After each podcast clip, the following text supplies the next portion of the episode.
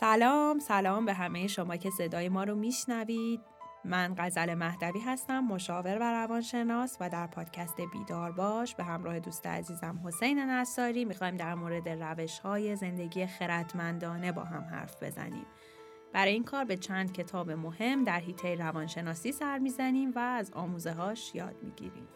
سلام حسین نصاری هستم و شما دارید به اپیزود ششم پادکست بیدار باش گوش می‌دید. این اپیزود در مورد کتاب جالب و تاثیرگذار انسان در جستجوی معناست کتابی که در حین روایت یه داستان تکون دهنده از زندگی نویسنده کتاب خیلی الهام بخش، جذاب و آموزنده است.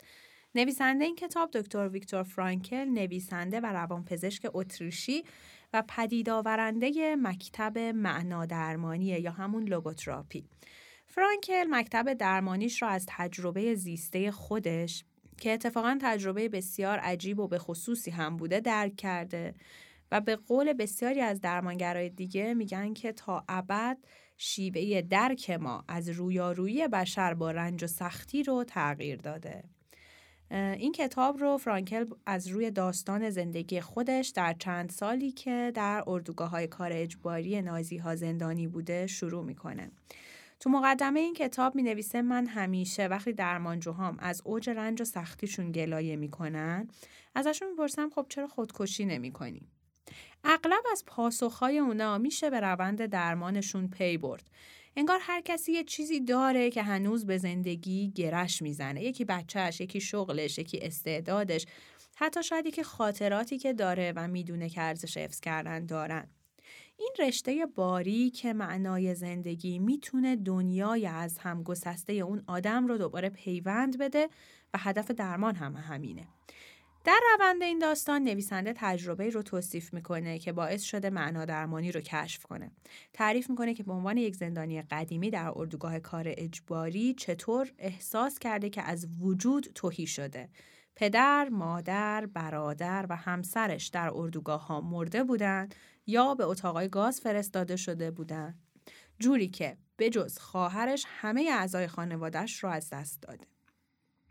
حالا سوال اینجاست. یه آدم با از دست رفتن کل داراییش، نابود شدن تمام ارزشهاش، مردن تمام خانوادش، رنج بردن از گرسنگی، سرما، وحشیگری و هر ساعت انتظار نابودی داشتن چجوری می‌تونه زندگی رو انقدر ارزشمند بدونه که باز هم ادامه بده. در تمام طول این کتاب فرانکل می‌خواد این رو برای ما روشن بکنه. قسمت های از این کتاب رو به قلم خود نویسنده با صدای حسین عزیز میشنویم.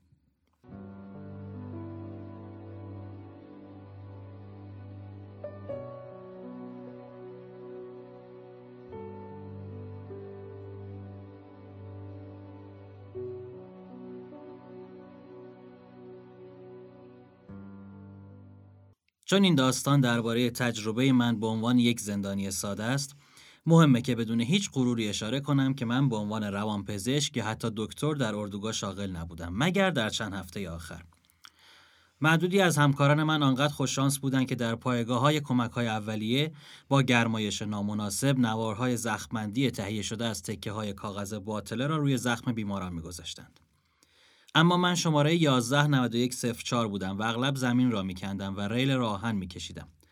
یک بار کارم حفر تونل بدون کمک برای یک لوله اصلی آب زیر جاده بود. این کار برجسته بی پاداش نماند. درست قبل از کریسمس 1944. هدیه به اصطلاح کپن پاداش به من داده شد. شرکت ساختمانی که ما عملا به عنوان برده به آن فروخته می شدیم این کپن ها را صادر می کرد. شرکت روزانه به مسئولان اردوگاه در ازای هر زندانی بهای ثابتی را می پرداخت. هزینه هر یک از کوپنها برای شرکت 50 فنینگ بود و اغلب هفته ها بعد می توانست با 6 سیگار مبادله شود. اگرچه گاهی اعتبار خود را از دست می‌داد. من به مالک مغرور نشانی به ارزش دوازده سیگار بدل شدم. اما مهمتر از آن سیگارها را می‌شد با دوازده سوپ مبادله کرد و دوازده سوپ اغلب تسکینی بسیار واقعی در برابر گرسنگی بود. فرانکل میگه علامت مشخص اول که موقع ورود به اردوگاه برای همه اتفاق میفته شکه. شوک عجیب از اتفاقاتی که در حال وقوعه که همراه با یک خوشبینی از اینکه قرار به زودی همه چیز درست بشه همراهه. بعد از اینکه پای زندانی ها به اردوگاه می‌رسه، یک کنجکاوی سردی اونجا حکم فرماست. هیچ کس نمی‌دونه قراره چه اتفاقی بیفته. اما خب همه نسبت به اتفاقات پیش رو به شدت کنجکاو هم هستن. کم کم به ذهن تقریبا همه فکر خودکشی می‌رسه حتی اگه برای مدتی کوتاه این فکر خودکشی زاییده ناامیدی شدید از وضعیت اردوگاه و خطر دائمی مرگ خودت و اطرافیانته متداول ترین راه خودکشی چیه؟ کوبیدن خودت به سیمهای خاردار الکتریکی. این واکنش ها ظرف چند روز به مرور تغییر می‌کنه. زندانی از مرحله اول به مرحله دوم گذر می‌کنه و می‌رسه به مرحله بیهسی نسبی که در اون فرد به نوعی مرگ احساسی می‌رسه.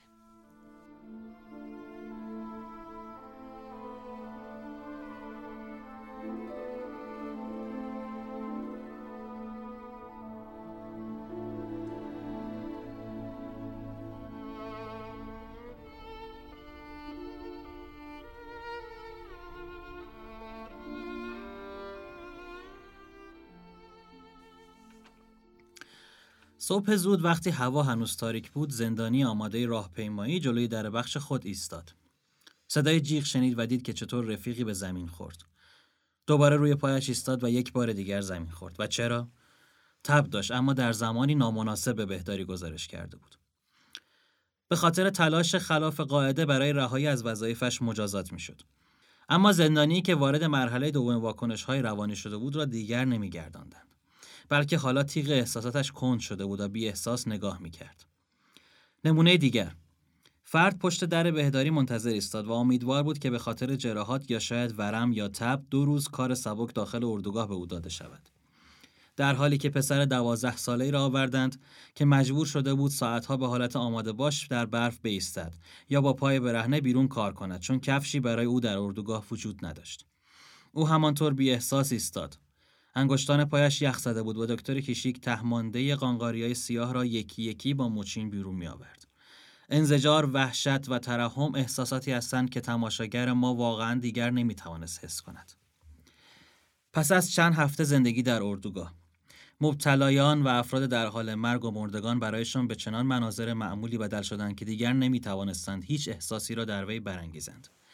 در آلونک زمانی را صرف بیماران تیفوسی کردم که حرارت بدنشان بسیار بالا بود و اغلب هزیان می‌گفتند.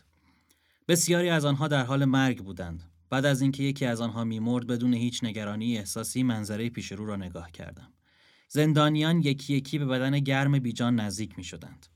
یکی باقی مانده ظرف کثیف سیب زمینی را برمی داشت. دیگری تصمیم می گرفت که کفش های چوبی جنازه بهتر از کفش های خودش است و با هم عوضشان می کرد. مرد سومی همین کار را با کت مرد مرده انجام می‌داد و دیگری شاد بود که می‌تواند حلقه اصل به دست آورد. فقط تصورش را بکنید. تمام اینها را با خون سردی تماشا کردم. سرانجام از پرستار خواستم جسد را ببرد. وقتی تصمیم به انجام این کار گرفت جنازه را از پاهایش گرفت و گذاشت در راهروی کوچک بین دو ردیف تخته که در واقع تخته های پنجاه بیمار تیفوسی بودند. انداخت و آن را روی زمین ناهموار تا کنار در کشید. این بیهستی که نشونه اصلی مرحله دومه یه مکانیزم ضروری دفاع از خود محسوب میشه. خب واقعیت تیر و تار میشه همه تلاش ها و احساسات روی یه وظیفه متمرکز میشه حفظ جون خودمون. طبیعیه که اینجوری خب باید مدام نگران نیازهای اساسی خودت باشی و خیلی در سطح بدوی به این نیازها فکر می‌کنی دیگه. رویای زندانی ها چه چیزایی کیک سیگار حمام گرم. به خاطر میزان بالای سوء تغذیه طبیعیه که میل به غذا اولین غریزه ای باشه که زندگی روانی زندانی اطرافش میچرخه.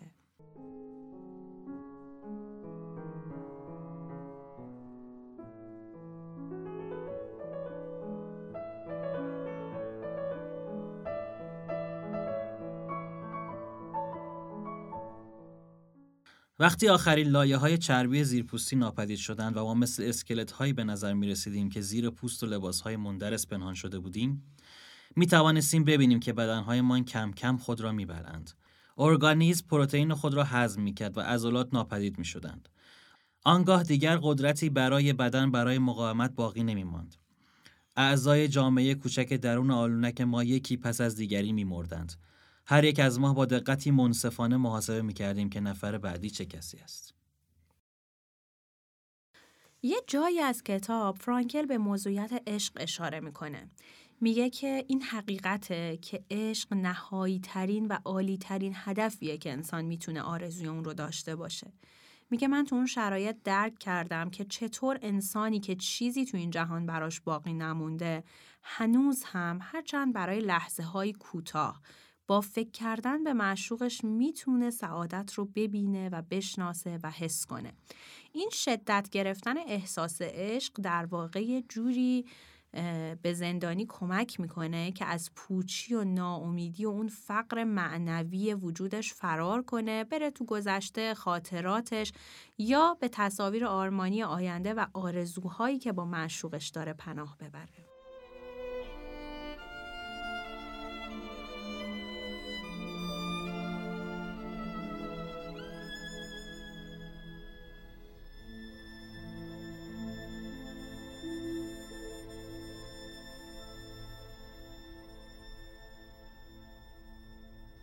ساعتها به بیل زدن زمین یخزده مشغول شدم. نگهبان از کنارم گذشت. به من توهین کرد و من دوباره گفتگوی صمیمانه با همسرم را از سر گرفتم. بیش از بیش حس کردم که او حاضر است، که با من است. این حس را داشتم که می توانم لمسش کنم. می توانم دستم را دراز کنم و به چنگش آورم. این حس خیلی قوی بود. او آنجا بود. بعد در همان لحظه پرنده ای آهسته به سمت پایین پرواز کرد. و درست در مقابل من روی کپه خاکی که از خندق حفر کرده بودم فرود آمد و زل زد به من. پیشتر به هنر اشاره کردم. آیا چیزی به این مضمون در اردوگاه کار وجود داشت؟ این بستگی به این مسئله دارد که چه چیز را هنر بنامیم. بزمی که گاه و بیگاه جور می‌شد. آلونکی موقتا خالی می‌شد. چند نیمکت چوبی کنار هم گذاشته یا به هم میخ می‌شد و برنامه ای تهیه می‌شد. به هنگام غروب افرادی که موقعیت خوبی در اردوگاه داشتند، کاپوها و کارگرانی که مجبور به ترک اردوگاه در راهپیمایی طولانی نبودند در آنجا جمع می شدند. با آنجا می آمدند تا کمی بخندند یا شاید کمی گریه کنند. در هر حال می‌خواستند این وضعیت را فراموش کنند. آهنگ، شعر، شوخی. برخی با حجب پنهان درباره اردوگاه. مقصود از تمام اینها کمک به فراموشی بود و واقعا هم کمک می‌کرد. این اجتماع انقدر موثر بود که چند زندانی معمولی علا رغم خستگی و گرچه به خاطر رفتن به آنجا جیره غذای روزانه خود را از دست می‌دادند اما برای دیدن این برنامه رفتند. در ادامه داستان نویسنده تعریف می‌کنه که چطوری از شوخی به عنوان مکانیزم دفاعی استفاده می‌کردن. میگه شوخ طبعی در این شرایط یه جور هنر زندگی کردنه. یه جایی میگه با یکی از دوستام تو اردوگاه قرار گذاشته بودیم که هر روز حداقل یه داستان جالب و سرگرم کننده برای هم تعریف کنیم. یه جای دیگه هم میگه قدردان کوچیکترین لطف ها بودیم. حتی اینکه قبل از رفتن به تخت خواب فرصت به همون بدن که شپش ها رو از خودمون بکنیم.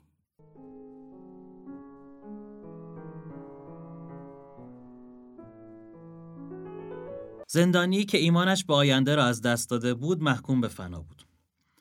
او با از دست دادن ایمان به آینده تسلط معنوی خود را نیز از دست داده است.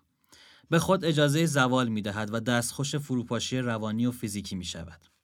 این امر معمولا ناگهانی و به شکل بحران اتفاق می افتد که علائم آن برای یک زندانی با تجربه اردوگاه آشنا است.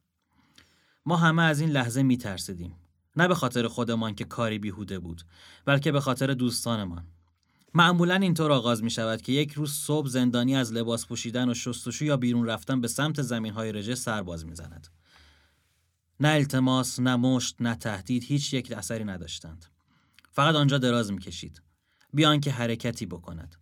اگر این بحران ناشی از بیماری بود از رفتن به بهداری یا انجام هر کاری برای کمک به خود سرباز می‌زد.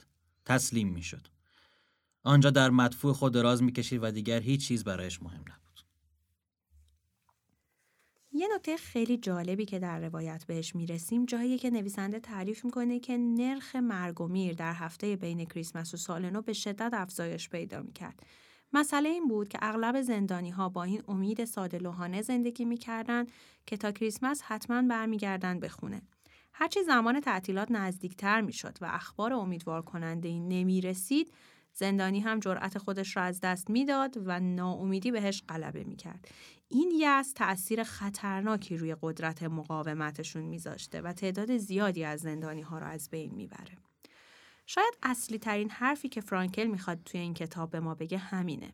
این جمله معروف نیچه رو شاید شنیده باشین که میگه کسی که چرایی برای زندگی داره از پس هر چگونه ای برمیاد. و وای بر کسی که دیگه معنا یا هدف یا مقصودی تو زندگیش باقی نمونده باشه. این آدم حتما خیلی زود از دست میره.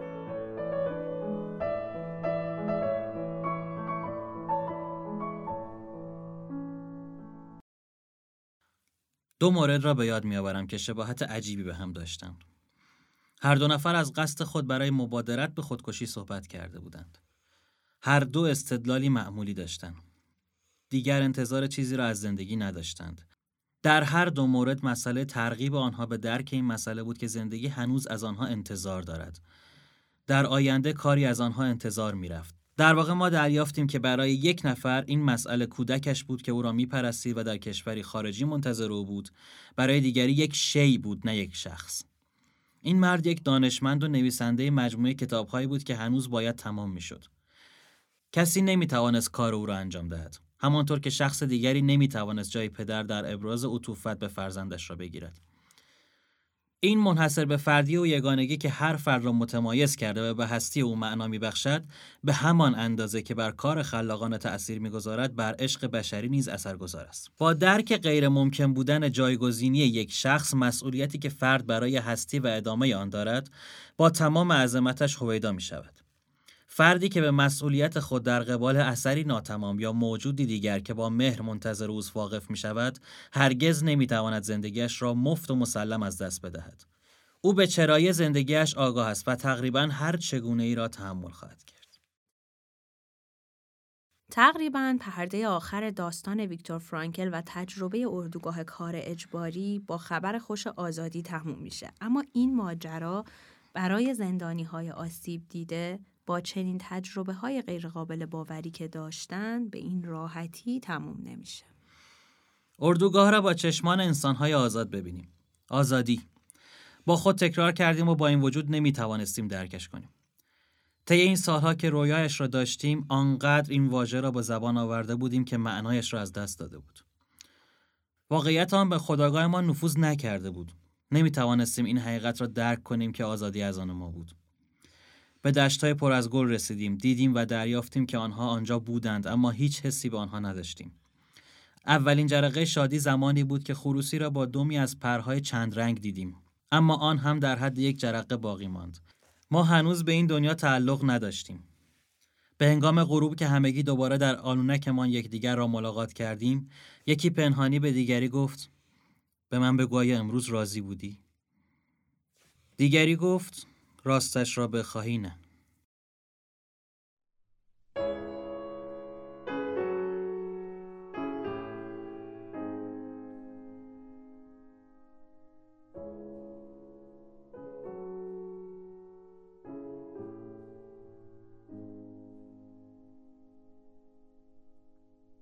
به لحاظ روانشناختی اتفاقی که برای زندانی ها در این مرحله در حال وقوع است رو میگن مسخ شخصیت. همه چیز مثل یک رویا غیر واقعی به نظر می‌رسه و زندانی این قدرت رو نداره که حقیقی بودن این اتفاق رو باور کنه. البته بعد از آزادی جسم بازدارنده های کمتری نسبت به روان داره. از همون لحظه های اول شروع می‌کنه به استفاده از آزادی. شروع می‌کنه به حریسان غذا خوردن، ساعتها زیر دوش آب گرم لذت بردن و روابط جنسی پرشور. فرانکل میگه ما باید کم کم دوباره انسان شدن رو یاد می‌گرفتیم.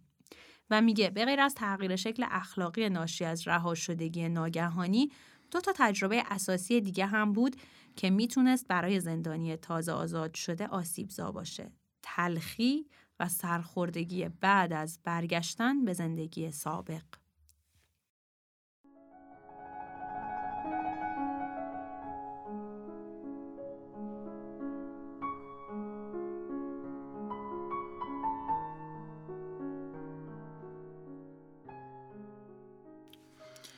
وقتی از تلاش برای دادن جرأت روانی به فرد در اردوگاه سخن گفتیم گفتیم که باید به او چیزی داده می‌شد تا در آینده منتظرش باشد.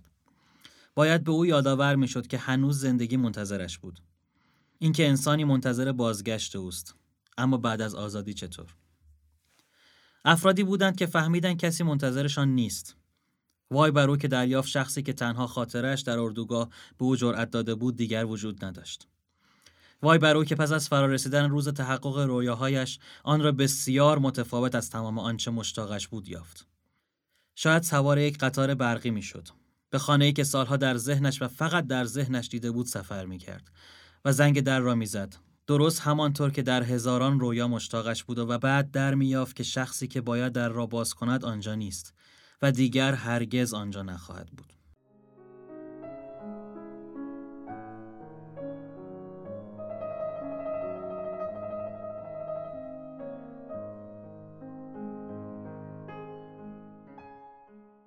دکتر فرانکل با تعریف کردن داستان تاثیرگذار زندگی خودش ما رو به سمت مفهوم مهم معنای زندگی می‌بره. اون معتقد هدف زندگی نه اونجوری که فروید میگه اصل لذته نه اونجوری که آدلر میگه نیاز به قدرت و رسیدن به برتری بلکه معنای زندگیه که مهمه این معنا برای هر کس در زندگی منحصر به فرده و خودش باید این معنا رو پیدا بکنه و در مسیر اون حرکت کنه. روش معنا درمانی وظیفش رو کمک به بیمار برای پیدا کردن معنای زندگیش می‌دونه. و در مرحله بعد کمک به بیمار برای اینکه بتونه در جهت تحقق پیدا کردن اون معنی حرکت بکنه. در مقابل این نیاز به معنا فرانکل از یک بیماری رایج و فراگیر قرن بیستم حرف می‌زنه خلع وجودی.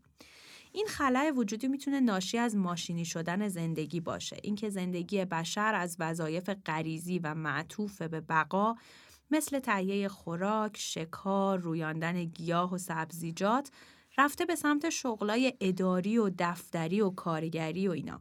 خیلی از این افراد انقدر درگیر این روزمرگی میشن که اصلا جریان اصل زندگی از دستشون خارج میشه و دیگه به جایی می‌رسن که نمی‌دونن با ساعتهای فراغتشون حتی چیکار بکنن.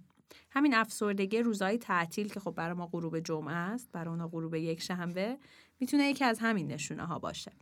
فرانکل معتقده پدیده های فراگیری مثل افسردگی، اعتیاد یا حتی بحران های بازنشستگی سالخورده ها ناشی از همین بیمعنایی و خلع وجودیه. گاهی این اراده‌ای که باید به سمت معنا رفته به سمت قدرت رفته. گاهی به سمت سرخوردگی رفته. گاهی منجر به جبران جنسی شده تا به صورت کوتاه مدت و موقت فرد را از احساس بیمعنایی رها بکنه.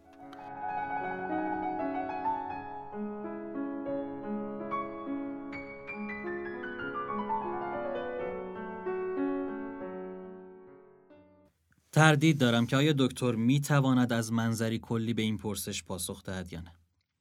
چون معنای زندگی از فردی به فرد دیگر از روزی به روز دیگر و از ساعتی به ساعت دیگر متفاوت است. بنابراین آنچه اهمیت دارد نه معنای زندگی به طور کلی بلکه معنای خاص زندگی یک شخص در لحظه خاص است. این پرسش به شکل کلی با پرسش مطرح شده برای یک قهرمان شطرنج قابل مقایسه است. به من بگویید استاد بهترین حرکت جهان چیست؟ چیزی به عنوان بهترین حرکت یا حتی حرکت خوب جدا از وضعیت خاصی در بازی و شخصیت خاص حریف فرد وجود ندارد. همین مسئله درباره هستی بشر صادق است. فرد نباید به دنبال معنای انتظایی زندگی باشد. هر کسی شغل یا مأموریت خاص خود را در زندگی دارد تا تکلیفی عینی که نیازمند محقق شدن است را انجام دهد. از این حیث نمی‌توان او را جایگزین کرد یا زندگیش را تکرار کرد. از این رو تکلیف هر کس به اندازه فرصت خاص او برای انجام آن منحصر به فرد است. چون هر موقعیتی در زندگی نشانه چالشی برای انسان است و مشکلی برای حل کردن به او عرضه می دارد. مسئله معنای زندگی ممکن است عملا معکوس شود. در نهایت انسان نباید بپرسد معنای زندگیش چیست بلکه در عوض باید اذعان کند که این اوست که از او پرسش می شود. مختصر اینکه زندگی هر کس را به چالش می کشد. و او تنها با پاسخگو بودن به زندگی خودش است که می‌تواند به زندگی پاسخ دهد. او تنها با مسئولیت پذیر بودن می‌تواند به زندگی پاسخ دهد. از این رو معنا درمانی جوهر وجودی بشر را مسئولیت پذیر بودن می‌داند. توی این قسمت آخری که از داستان حسین جان خوند و ما شنیدیم نکته خیلی مهمی هست.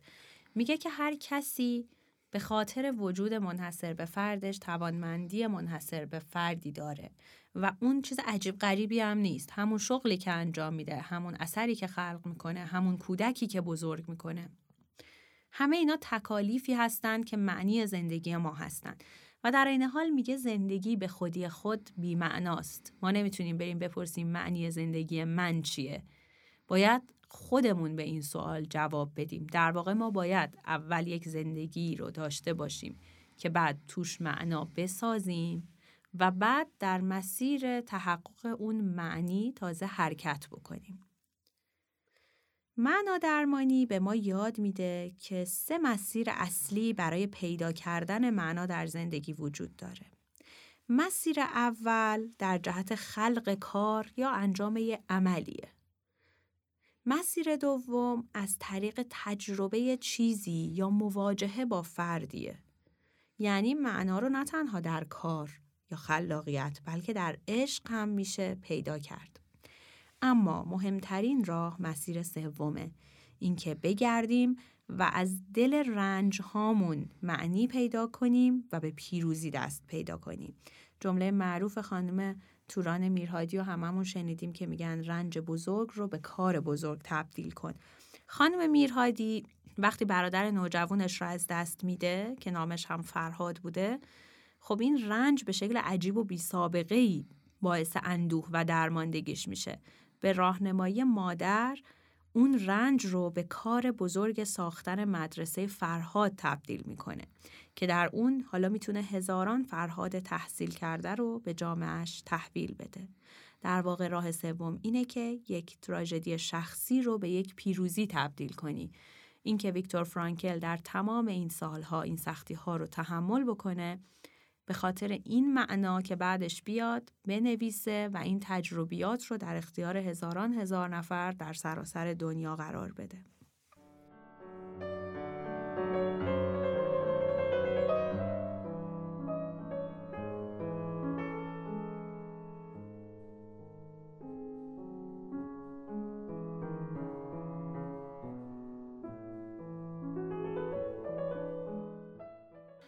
بگذارید نمونه روشنی را ذکر کنم.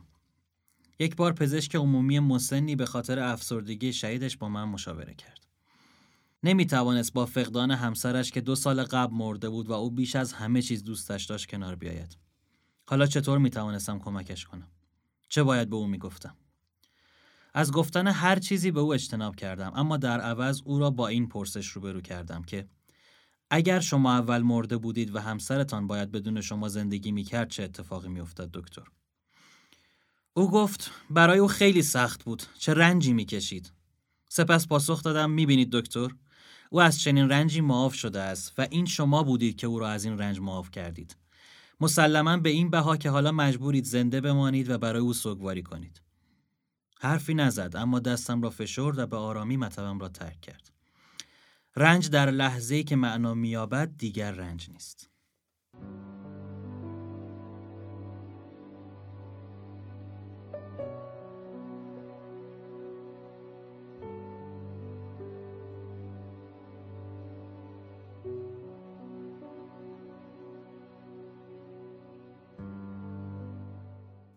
خیلی ممنونیم از اینکه در اپیزود انسان در جستجوی معنا با ما همراه بودین. خدا نگهدار.